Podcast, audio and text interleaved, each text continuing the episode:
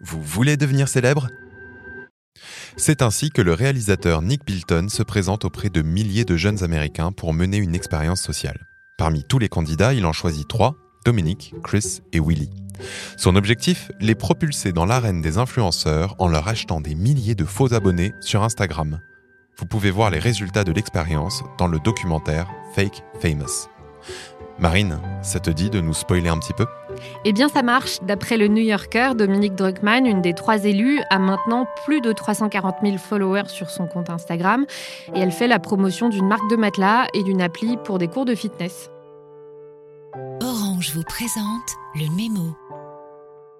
Bonjour Marine. Bonjour Germain. Dans cet épisode du Mémo, on s'intéresse au marché du like. Pour les marques de grande consommation, impensable de se passer des influenceurs. Pour asseoir sa communication, s'adresser à ses cibles, même les plus jeunes, les influenceurs font la promotion de la dernière série Netflix, d'une marque de crème hydratante ou encore d'un parc d'attractions. Et les comptes populaires sur les réseaux sociaux se transforment en véritables petites entreprises. Mais qui sont ces nouveaux entrepreneurs? C'est ce qu'on va chercher à découvrir aujourd'hui en lisant les médias. Et d'après le magazine américain Wired, un influenceur, c'est quelqu'un qui détient le pouvoir de modifier les habitudes de consommation des autres en postant du contenu original, souvent sponsorisé, sur les plateformes de réseaux sociaux comme Instagram, YouTube ou Snapchat. La valeur du contenu en question dépend de l'autorité perçue et, plus important encore, de l'authenticité de son créateur. Les influenceurs sont donc des personnes qui créent du contenu et ce qui les démarque en particulier, c'est le lien de confiance qu'ils établissent avec leur public. Hmm, si je comprends bien, un bon influenceur commence par générer du buzz, puis du business. Buzz et business sont quasiment synonymes parfois. Euh, prenons les super influenceurs, le prince Harry et son épouse Meghan Markle. Selon Wired, en 2018, la duchesse a été vue sur Instagram avec une robe de la designeuse Karen Guy à 975 pounds. Eh bien, dans les jours qui suivent, son site internet a été submergé par les nouvelles demandes et a fini par cracher. Mais le couple royal anglais ne monétise pas ses posts Instagram alors que les influenceurs et influenceuses en vivent. Oui, il propose plusieurs types de prestations, des postes payés, des liens affiliés, des partenariats avec des marques ou du placement de produits tout simplement. Ce type de publicité en ligne est tellement efficace que depuis plusieurs années, les influenceurs se professionnalisent à tel point qu'ils peuvent décider du sort des plateformes, comme je lis dans le New York Times. En 2015, près de 20 des 50 meilleurs créateurs de Vine ont quitté l'application après une réunion euh, durant laquelle l'entreprise a refusé de les payer 1,2 million de dollars pour les garder. A un an plus tard. Le pouvoir des personnalités du numérique est de plus en plus important car les futurs consommateurs, les jeunes, passent plus de temps sur Internet que devant la télévision. Oui, et les créateurs de contenu ont désormais investi TikTok et la dernière tendance, c'est que ces influenceurs se regroupent et travaillent ensemble dans de grandes villades où ils postent quotidiennement du contenu. Selon le New York Times, si une société de management ou une marque sponsorise la maison, les locataires n'ont qu'à produire quelques vidéos TikTok ou YouTube toutes les semaines pour payer le loyer. Une tendance qui a explosé pendant la crise sanitaire et qui s'est exportée en France avec la French House. En effet, en 2020, une petite dizaine d'influenceurs influenceurs stars se sont regroupés pour poster des vidéos d'eux en train de faire des chorégraphies. Selon France TV Info, ils ont dû se plier à quelques règles ne pas fumer, ne pas boire, alimenter en permanence son compte. Résultat, en huit mois, une trentaine d'enseignes a signé avec la French House. C'est donc une pratique de marketing digital qui fonctionne. Oui, et un marché en pleine expansion, selon un article de Business Insider.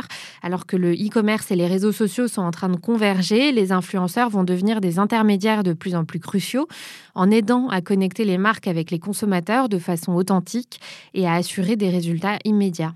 Parmi les jeunes, il y en a beaucoup qui maintenant rêvent de devenir influenceurs.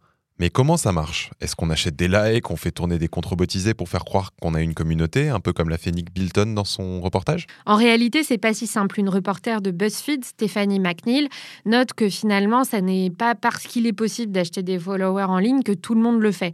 En fait, de nombreuses personnalités ont mis du temps à bâtir leur communauté en communiquant autour d'une véritable passion, comme la couture, la mode, la musique, les jeux vidéo ou même le fitness.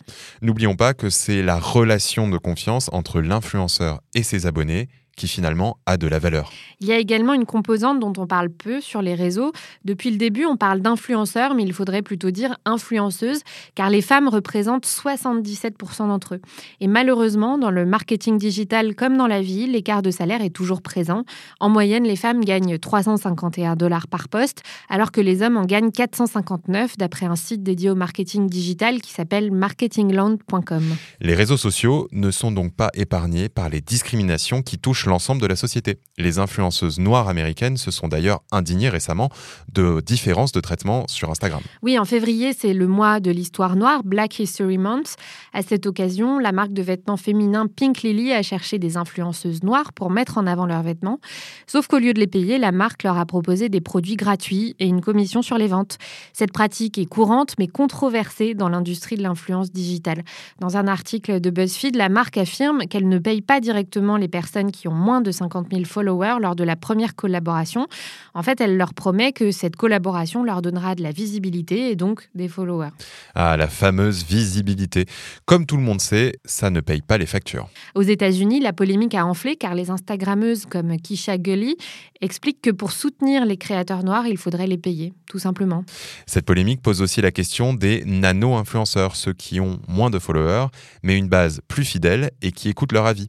C'est avec eux que les marques essayent de se faire promouvoir et parfois gratuitement. Oui, et comme les tarifs des influenceurs sont assez opaques, pas facile de savoir combien demander. Lindsay Lee, une créatrice américaine, en avait marre de se voir proposer de la visibilité plutôt qu'un salaire. Alors elle a lancé le site F You Pay Me, une plateforme où les influenceurs partagent de façon anonyme leurs tarifs selon les entreprises. Ça a le mérite de clarifier un peu les choses. Justement, est-ce que toutes ces activités sont encadrées par la loi? En France, le Code de la consommation oblige nos influenceurs à signaler les partenariats. Je lis sur Numérama que cacher le fait qu'on a été rémunéré pour parler d'un produit est contraire au Code de la consommation. Vous risquez jusqu'à deux ans d'emprisonnement et 300 000 euros d'amende. Et il n'y a sûrement pas qu'en France que c'est sanctionné. Le Royaume-Uni a également mis en place une réglementation pour renforcer la transparence entre les influenceurs et les marques.